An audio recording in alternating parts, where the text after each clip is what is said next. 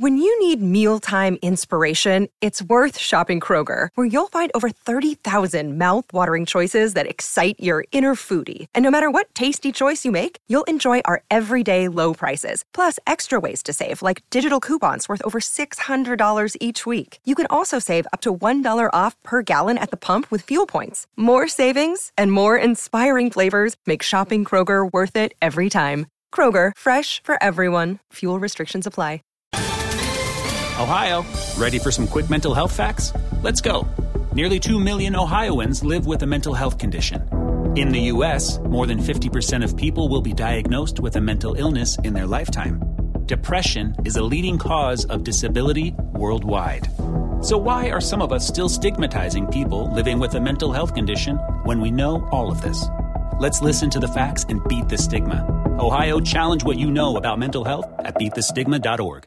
We have a lot of videos of the podcast and various other tutorials on YouTube. You can subscribe to our channel at mixingmusicpodcast.com backslash YouTube. Happy mixing and enjoy the show.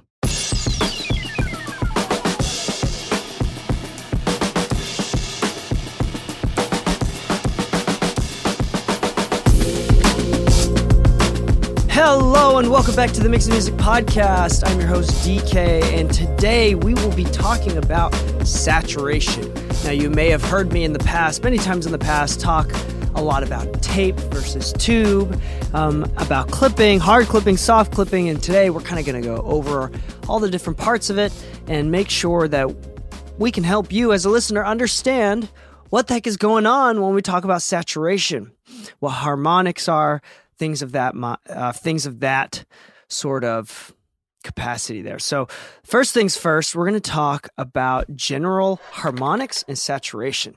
Now, saturation is an important part of any sort of mixer or mastering engineer's workflow. Saturation will kind of create um, audio to feel thicker, more velvety, depending on how it is depending there's a lot of different adjectives you can use. They're kind of arbitrary and more based around the feeling.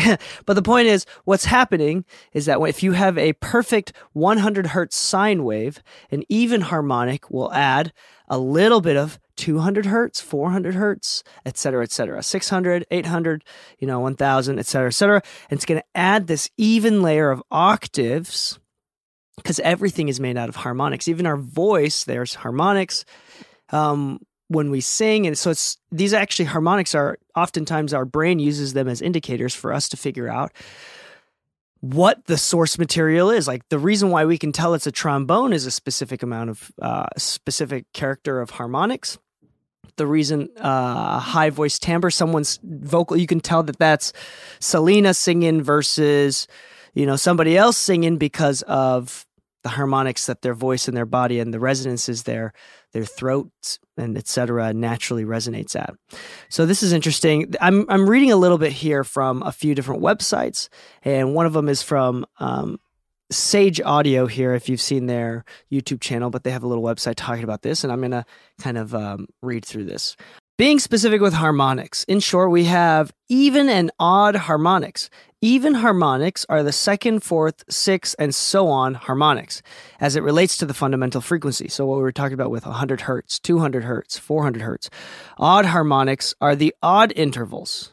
The more you use various saturators, the more you'll begin to memorize the harmonic formations that they create to turn the tone. So, for example, in a harp in an odd harmonic tone there's 100 if you have 100 hertz perfect sine waves and we're going to use that as like our baseline frequency because it's easier to kind of do the math with. So you got 100 300 500 700 et cetera et cetera et cetera. So in this with even harmonics since they are octaves um, it tends to be smoother and it tends to be cleaner in the sense that things kind of tend to be a little bit louder without adding too much harshness, grit. Um, there's no abrasive in between harmonics. It's literally just octaves. So when you stack vocal octaves together, it sounds nice. It's the same sort of thing. Um, when you do odd harmonics, it can be a little bit more abrasive, but that might be the reason why you like it. Um, the abrasive nature of odd harmonics, for example, in a bass or an 808, might be the reason why that distortion sounds nice and it punches through the mix. So it depends on which one you want to use here. You can also equalize with sac- saturation. I do this quite often. There's a few tools that helps you visualize it as well.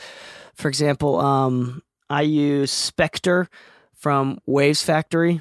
I'm pretty sure it's Waves Factory, but Spectre is a. It looks like an EQ, but it's actually it's actually a saturator, and so it's uh, a modulated saturator where you can just saturate specific frequencies. Saturn does something similar with FabFilter Saturn. You can saturate frequencies. Um, iZotope and neutron, as well as trash from uh, neutron, ozone, and trash from iZotope also does the same sort of thing where you can um, manipulate the saturation and the types. And the cool thing about saturation is that they also compress. Now, I want to be clear that when we talk about compression, we're not talking about the same type of compression from a compressor. So, a compressor, what happens is if there's a level that passes a threshold, it literally turns down the volume. If it were perfect, perfect hardware in a perfect world, what would happen is that the level would be lowered as if someone were on the console anticipating the volume to go past a certain threshold and then literally turning down the volume with the fader. That's that's the point. It's supposed to be clean, it's supposed to be unnoticed, it's supposed to be kind of that sort of simulation there where a person turns down the fader. Now, when we talk about tape compresses, when we talk about tubes compress, when we talk about the compression that comes from saturation, that's actually a different type of compression. It's it's not necessarily turning down the volume, it's more so that these emulation, these uh, previously used um, hardware devices can't handle that much dynamic range, can't handle that amount of amplitude. So it squishes down the peaks, not because it's turning it down or it's supposed to do that, but it's because the the dynamic range, the the saturation cannot ha- or the device cannot handle that level of volume difference and that dynamic change. So it actually lowers the volume because it, it can't handle it. So it's actually um, what do you call it? It's it's a issue of hardware. It's it's a lack of fidelity. You're losing fidelity, um, but it's it's also fairly natural sounding depending on how you do it. Compressors are supposed to sometimes compressors are supposed to sound. There's some compressors that sound really really abrasive and really really cool and very uh, colorful. Colorful meaning it's very obvious when you compress, and some some compressors are tonally just very transparent like you can barely hear it and that's how it's supposed to be used. And a lot of mastering compressors are, are supposed to be like that. Um, and a lot of compressors that i like to use even are totally colored and you can tell when you're using a plugin a specific plugin or a specific piece of hardware and it's that's the cool vibe of it. I, I want to smash the drums to be really aggressive and sound really cool. I want to break up and distort in this way. Uh, same thing with uh, tape emulations. Even with plugins you'll notice that some plugins for example from Overloud, distributed by Ilio, one of our sponsors for this show. They have an awesome plugin called Tape Desk, and that's a very subtle style of saturation. There's it's the it's emulating going through a console, so going through some sort of like Neve or SSL style preamp, and then going out into a tape machine. And both those things kind of saturate and lower the signal, although it's very, very subtle. There's a lot of tape emulations that are really extreme as well. Now, I know that, for example, on Plugin Alliance, one of my favorite buddies, Eddie, is uh, the creator and founder of Kiive, K I I V E, and I love Kiive plugins. And they have, they just released it onto Plugin Alliance, the tape face. The tape face is really interesting. That one you can use super duper aggressively. Also, going through different components, it can. Uh, most of the time with vintage hardware or older style emulated hardware, the top end, you'll lose a lot of top end um, because top end is something that is typically lost in an analog stage. These, these, um, how do you say suboptimal hardware that you know digital is pristine mostly because everything before digital li- literally lowered the fidelity of audio. The reason why these old vintage microphones are so f- damn bright is because by the time it actually goes through a console it darkens the sound. So that warm tone as dave pensado says warm is just another word for boring or dull. Sorry that's what it was. Warm is just another word for dull. And that's what what happened with these big Neve consoles, which had a lot of components going through the channel, through the signal chain. Um, it would dull out the top end and thus create a quote unquote warm sound. Now, that's part of the reason why SSL became so popular is because it was the cleanest signal chain per channel and it maintained, retained the most amount of top end. So, um, and created the least amount of harmonic saturation, which now we do on purpose. Back in the day, from what I understand, because I never did tape machines, I kind of grew up in the modern digital age. But from what I understand, you would actually kind of use consoles or go to different studios, and that was a big deal.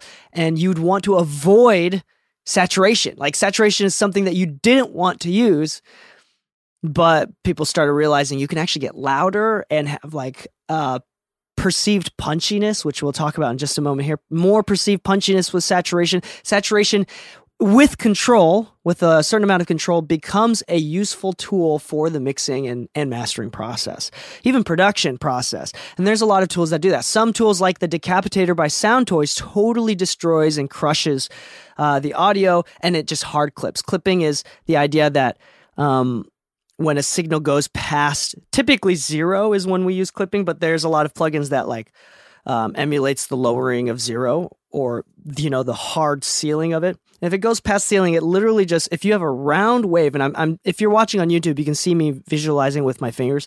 But if you're just listening, I'm going to try my best to explain this. So clipping a wave is when you have a squiggly waveform that goes up and down, and the edges are fairly smooth. The top and bottom it rounds out. Right when you go past zero, instead of lowering the volume of that rounded top edge what happens is that it cuts it off completely. So it turns into a square. And that square wave, I mean, if you've heard of of if you use synthesizers, then you kind of know what square waves sound like. It's it's that distorted sound. Same thing with saw waves. You know, various different ways. If you if you've messed with synthesizers at all, you'll notice that a perfect sine wave is just a nice rounded sound. And then the more that you manipulate the edges or the actual sine wave, the more distorted and crunchy that you can get. And that's kind of what happens as well as so that's like saturation as well as adding harmonics. Um, and I'm going to add, I'm going to talk, I'm going to read the next paragraph here from this little website here. If you have two competing signals, say your kick and bass tracks, you can use specific forms of distortion to separate the two.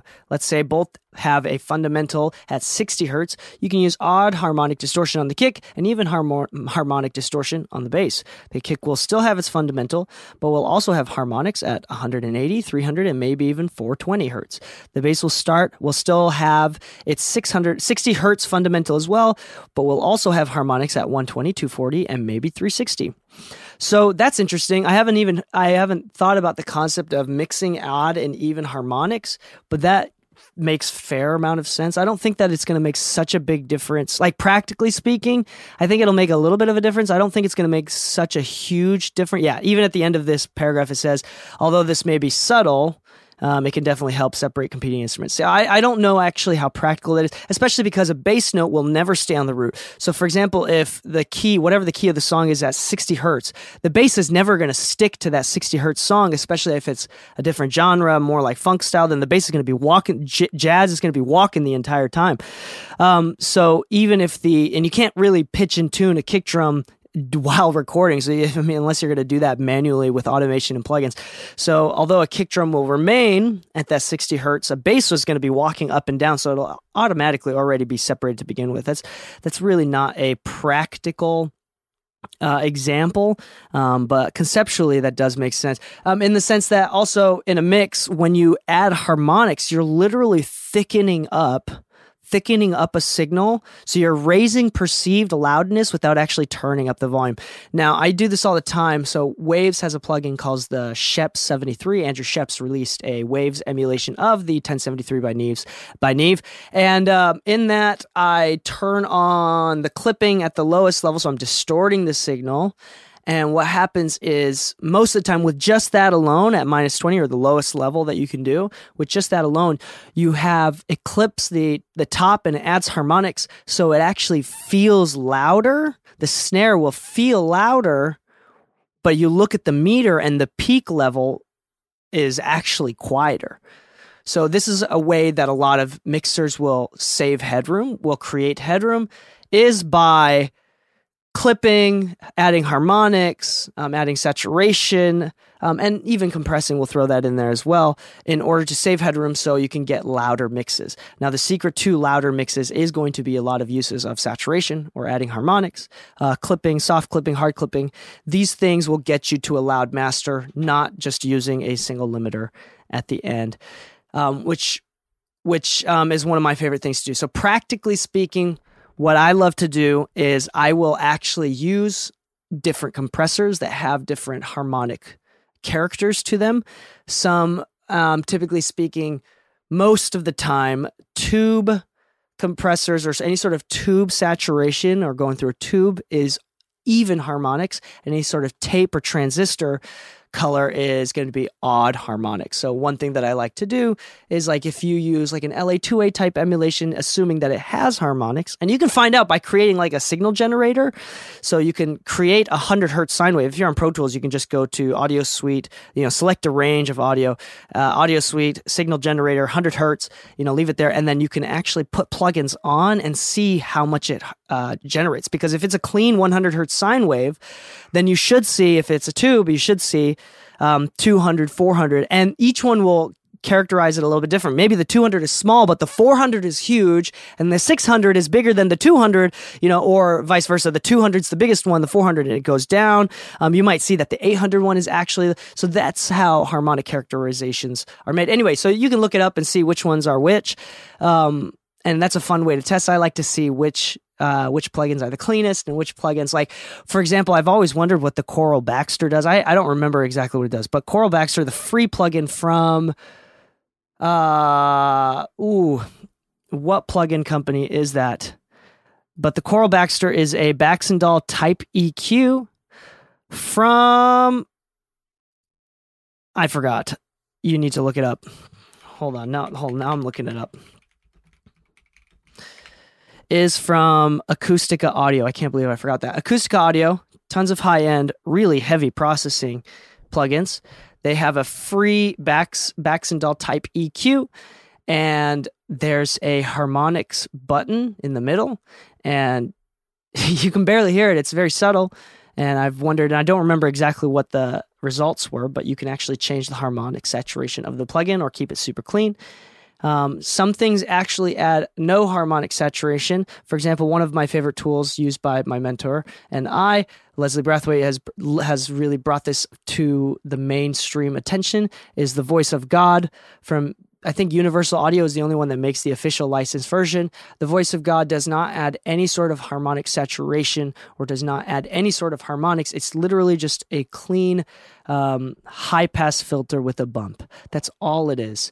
And some things are like if you run it through a nicely emulated Pultec and you push the signal a little bit, you might get a little bit of harmonic saturation. Again, test, you can use any sort of like span, which is free frequency analyzer, or I just use fab filter and you can put the fab filter on a 100 hertz sine wave, put different plugins on before it, and you can see if it adds any sort of harmonics. And it's really interesting to see. It's genuinely just interesting to check out. Anyway, the harmonics can add to headroom by saturating, bringing up all the frequencies in between. It's kind of like filling up a jar with marbles and then adding sat- adding harmonics is um, is like adding sand. So you can actually put more into that jar of marbles. You can fill up more space by putting sand in between the marbles. It's the same thing with harmonics in general, um, and uh, that's that's literally what mixers will use. I'm not practically speaking, which I'm I'm a big deal about practical, right? I don't I don't believe in mixed tips unless you kind of figure out and talk about how it helps. Now, saturation, harmonics, clipping in general, distortion in general, compression in general is rarely ever am I going in and and doing a compressor or using a compressor or using a saturation with odd and even in mind, really, like to a certain degree. With the Spectre, you can do tape versus tube and, and a bajillion other and a few other, like a dozen other um, types of saturation. Now, sometimes I'm more thinking about how does this tape saturation sound in general and how has it sounded in the past? Will it solve the issues that I have? Will distinct by Kiive, right? It's got even and harm odd distortion and harmonics. And it's like, okay, I know what the even sounds like. It's going to add more low, at least with this specific plugin, it kind of adds more low end with the kick drum. Um, and if I do odd, it's going to it's not going to add as much low end, but it's going to make it feel a little bit more aggressive. So like you got to pay attention to these things, and I and I kind of more pay attention to how it changes the audio. I'm not really paying attention to whether it's even or odd. Does that make sense? So I'm still using my ear to determine. I'm not calculating. Okay, I used even for the last one, so I'm going to use odd for this one. That's not something that uh, practically a mixer will ever do. Um, I think maybe you should try doing that just to kind of get used to the different tones and the different sounds that you can create with a few different plugins. But that's not something that you want to do in the long term. It's not something I literally just bypass a plugin, re re-enable it. Does it sound better? Do I like the sound? And then oftentimes I do pract like look at the meters and I if I can't hear a difference, like this is a real thing that happens. Like if I have a snare drum or a kick drum and I saturate it a little bit and the meters are saying that I've lowered level, the meters are saying the peak the peak level on my Pro Tools meter is showing that it's lower, but I bypass the plugin and I can't hear a difference. That is a lot of times ideal. That is super ideal because then you're literally getting free headroom, and which can mean a certain amount of LUFS at the end of the day, if, especially if it's something so transient like a kick drum and a snare. Any way that you can lower the peak level without without lowering the perceived loudness is a win in my books. We're going to take a quick break to let you know that this episode has been brought to you by Tegeler Audio, based out of Berlin. Tegeler makes fantastic analog pieces of equipment, everything from compressors, both tube, VCA as well, from reverbs to recording channel strips to tube summing mixers, and to my favorite piece that I personally own and have and use is the Schwerkraft machine, which is digitally controlled compression, 11 different types of compressor. I mean, this thing is built to the brim with tubes and Transformers. It's fantastic. They have digitally controlled analog gear, which I'm a huge, huge fan of. They've got two different pieces of that. They've got 500 series gear. So whether you're a tracking engineer, uh, mixing engineer, or a mastering engineer, you need to check out this high quality company, Tegeler. And guess what? Their prices, they're not they're not crazy. They're mid range prices for high end equipment. They're like a fantastic company. We love them so much. And if you want 10% off any of their gear, you can go to their website directly or from their shop directly, or I'll link it in mixingmusicpodcast.com slash Tegeler, T E G E L E R, and use the code MMPOD to get 10% off your next order. Now back to the show. Now, a lot of the times, this is a very common mistake that I see is that if you print a mix from a lesser experienced engineer and they don't use enough compression, saturation, clipping, distortion, whatever, harmonics, all the above, then what happens is that you get something what I like to call a caterpillar mix, especially with something with a lot of kick and snare. You'll see each individual, you'll see like a very skinny caterpillar, but you'll see spikes, very long spikes. And those spikes are going to keep you keep you from getting um, the desired volume. It's going to keep you from having low LUFS uh, or high. Hold on, hold on. Low LUFS meaning low volume. So high dynamic range, low volume. So you're gonna you're not gonna be able to get much past minus 14 or minus 50, depending what it is, right? I don't know. There's no exact number here, but you're not gonna be able to get it to minus eight or eight, seven or nine or whatever without it distorting. So you don't want to create a scenario where you leave it to be a caterpillar mix. So by the time you get to the mastering or limiting stage, then you have to cut it off and create distortion. You want to avoid distortion from the master bus, from the mix bus, which is the worst type of distortion in my opinion because it color, it changes everything. A single plugin on a mix bus can change the entire mix. So what you want to do is you want to um, compensate for that by actually removing transients and and thoughtfully creating more headroom and lowering peak levels through saturation, harmonics, compression, blah blah blah, distortion in the mix on individual tracks so you don't have to do as much on the mix bus. And to be quite frank here, this is something that I've talked about with a lot of many other people here, but to a certain degree, if I I think that in a lot of cases, especially with modern pop music, compression on a mix bus does not work half as well as people think it does. It's it should be in fact, if you can avoid using a compressor on the mix bus completely because you've you've done well gain staging and um, adjusting your mix to have headroom at the end, then it's going to sound better. Compression at the end doesn't always make a mix sound better. You know, it depends on the genre, it depends on the song, but I think that most people kind of like blindly uh, f- kind of throw a compressor on the end with a mix bus, thinking that it's going to make their mix thicker, and they don't bypass it and realize, oh, it's actually making the song worse.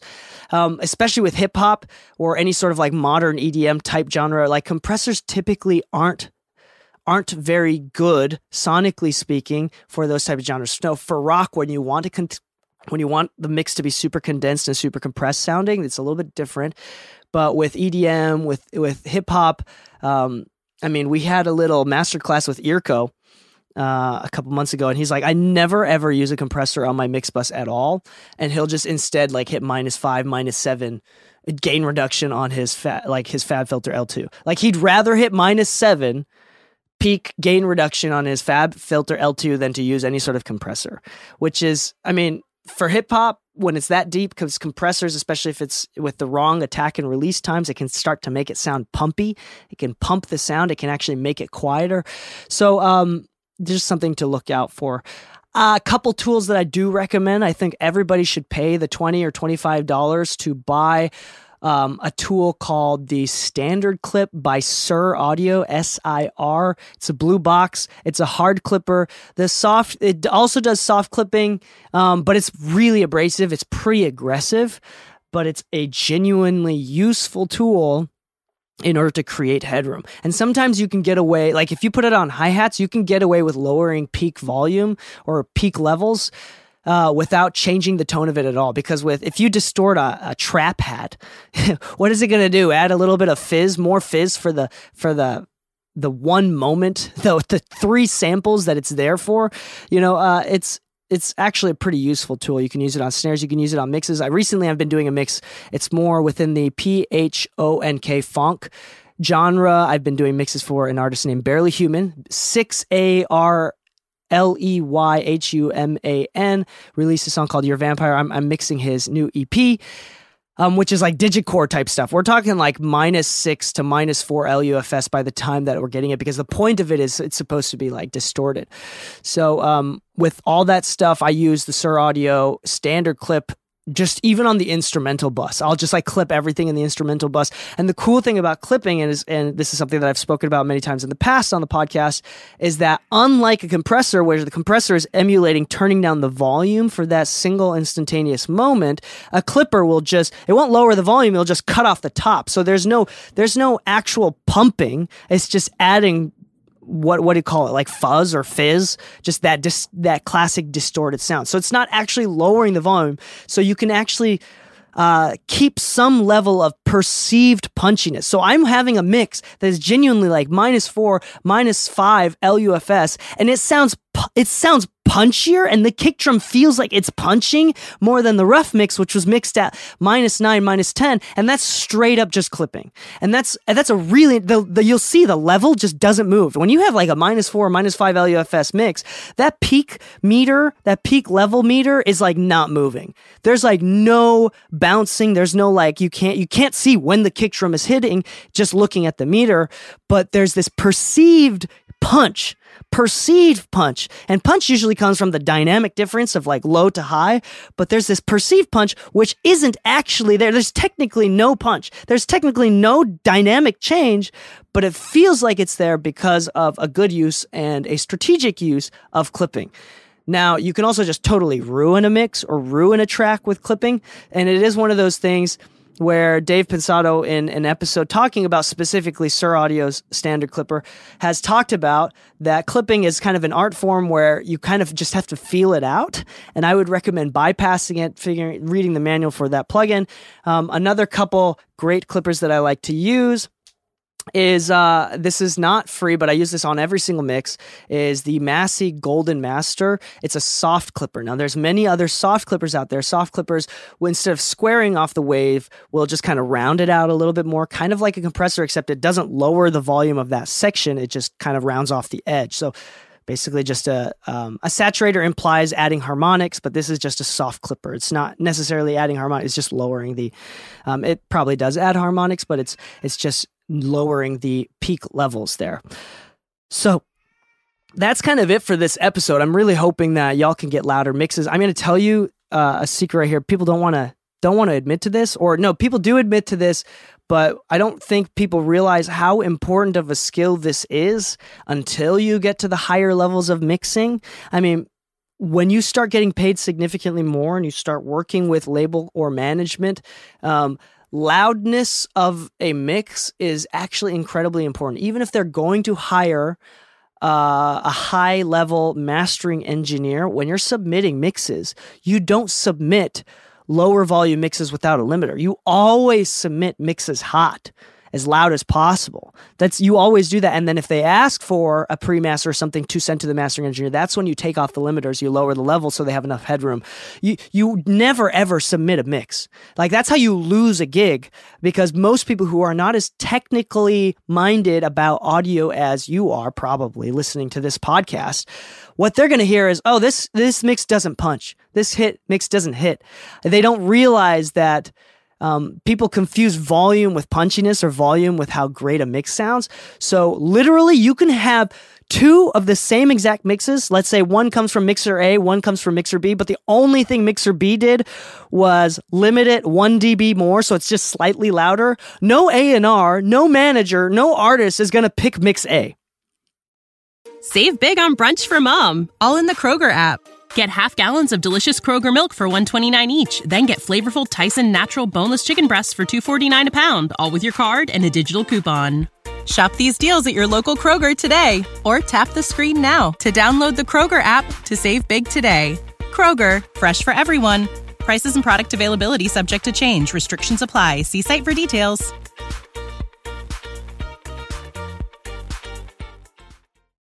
Even if there's even if there's slightly more artifacts in B, nobody's going to pick A. And that's the reality of it. Like getting loud mixes is a big, it's not secret, but is a big skill to have when it comes to leveling up. I've literally had a, a client, not a client, a student where I taught him for a few months. I don't typically take on students, but at the time I was. He was like my only student. And this is Pixel. Shout out to you, Pixel. Pixel was doing bigger records, bigger hip hop records in India, right? And like some Punjabi rap type stuff. And there was one record where the client just kept coming back with revisions and he was getting frustrated. So he wanted to bring it to me to a lesson. Shout out to you, Pixel. He's a great mixer, right? Awesome mixer, good guy. And he's like, hey, I don't know what it is. And I was looking at the revision notes. And in my mind, somehow I translated the revision notes as like, oh, they just want this mix louder. I think it was the combination of I heard the mix and I knew it wasn't going to be loud enough for like commercial levels. And then on top of that, just like looking at the revisions and I was like, oh, something, they're talking about punchiness, or I don't remember exactly what the notes were. Um, this is quite a few months ago, maybe not quite a year ago, maybe about a year ago. Um, anyway, so all he did the the next revision four or whatever revision five or whatever he was on he sent it in. The only difference that he made is i asked him just just to see as like a test to troubleshoot and like recalibrate how they're hearing things. I was like, just the next the next revision, don't listen to anything else that they say. Just do a louder mix. Limit it a couple dBs more. Get it a couple dBs LUF, couple dBs of LUFS louder. So I think it was like minus 10. Get it to like minus 8. Send it out to them again and see how they respond. And then let's look at the revisions there. Because if they have if they have different sets of revisions, so it's like a test. We're gonna see if that solved a lot of their issues or if they're gonna be like like that made it worse. So we're going to find out. And so what happens is that he did that and then they had no revisions. That was the accepted mix. All it was was louder. That's the only issue that they had, which is an insane concept for anybody that knows what's going on in the background, like technically understands how a mix and master works, you know? But it's insane that for most people that solves a lot of issues. And actually you can hide a mediocre mix behind a really loud master. And when it comes to practical making money or making making art, like even for the average consumer, it's kind of sad, but it's also a useful tool to uh, understand and acknowledge that loudness can compensate a lot. And if you can actually use loudness in order to enhance your mix, you don't, instead of compensating, you can just enhance it and make it sound better. And then to a certain degree, to a certain degree, the unfortunate truth is whoever makes the louder mix, reasonably so, is going to win. Because there's also ways that you can make a louder mix by just like adding artifacts and completely distorting it using compressors way too hard on the mix bus and it's pumping the entire thing unless that's the desired effect. There's a lot of ways to lose balance in that. So if you can maintain the balance, the intended mix, and make it fucking loud, you're likely going to win over the client. And that that goes for mastering as well. Um, because at the end of the day, even at higher level stuff, it's not an engineer that's sitting at the desk that's approving all the mixes for Capitol and for you know um, Columbia and for Warner Brothers. It's not it's not an engineer sitting at the desk saying this song is ready to go. It's usually a random dude that's just really passionate about music and doesn't know a lick about mixing. And then all he hears is how, basically to to an untrained ear, this shit is bumping this shit sounds great. The mix engineer did a great job. It's approved. That's all they're hearing. So don't don't think that it's an engineer approving these mixes, even especially if you're an, like an independent mixer, which most people are, right? If you're mixing or mastering a song, remember that the artist is not an engineer. So to a certain degree, you have to compensate for that. So when they say, um, I mean, this is this is why tools are so important. I might I might go on a tangent. I'm not trying to turn this episode turn it around, but um, when they say things like we want the music to sound more blue, that might mean added dynamics kind of makes the lower parts feel lower, made so like compressing it less, adding more dynamic range might make the quieter parts feel more quiet and the louder parts feel louder, which that, that dynamic difference may make it feel the emotions of the low part will feel really, really low. So just just consider that everything is emotion based. Clients don't really think in technical. And as an engineer, we use technical tools and technical terms in order to achieve emotions. Does that make sense? So, why do we want this thing to be really loud and really punchy? It's because punchy and loud usually means energy and excitement. Um, and it's not the case for most other mixes. So if like if you're like working on a folk song, loudness, perceived loudness may not be the issue. So when they're asking for revisions about, hey, like we need this to be more emotional, it might be the opposite. Use less clipping, use less limiting. It may be. And how do you know until without experience, without practice? And honestly, like the idea, like you should be your mind. This is how my mind works. I love to throw in tests all the time to see how people react or see how. Um, and this is like a marketing brain, right? So you kind of do. Anyway, so uh, one way that you can test is by having the client sending the client out uh, of version be like, hey, uh, this is for one version, version two, the, based off the revisions that you did, and here's version three. I'm just going to send you another version right now, so you have two options to listen to. Which is I did this, which I think um, what you mean and maybe a different version so they can and you test. They say okay did they like version 2 which you tried a few different things?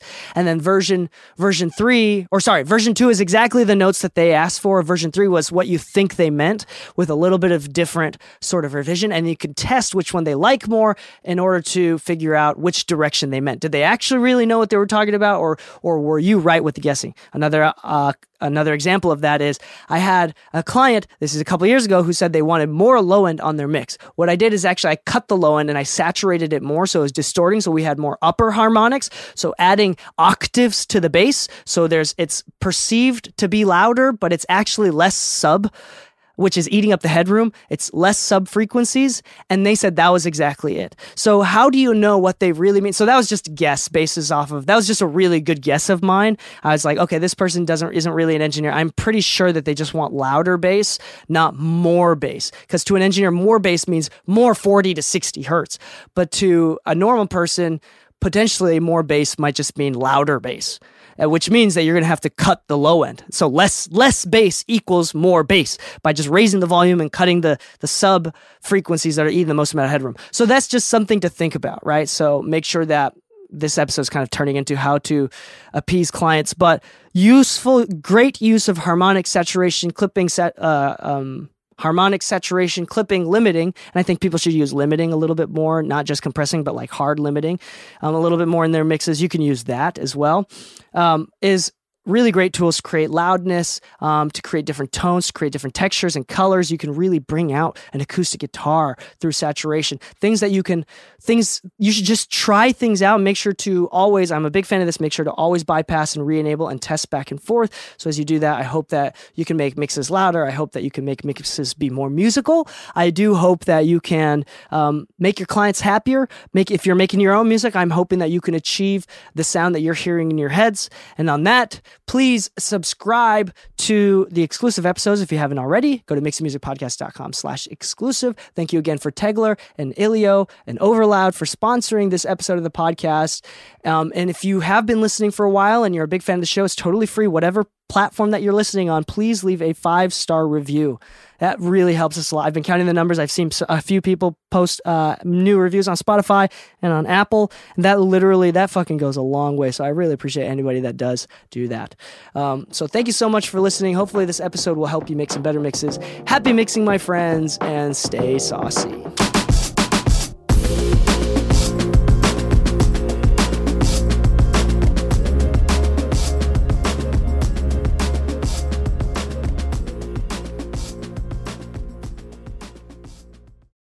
Save big on brunch for mom, all in the Kroger app. Get half gallons of delicious Kroger milk for 129 each, then get flavorful Tyson natural boneless chicken breasts for 249 a pound, all with your card and a digital coupon.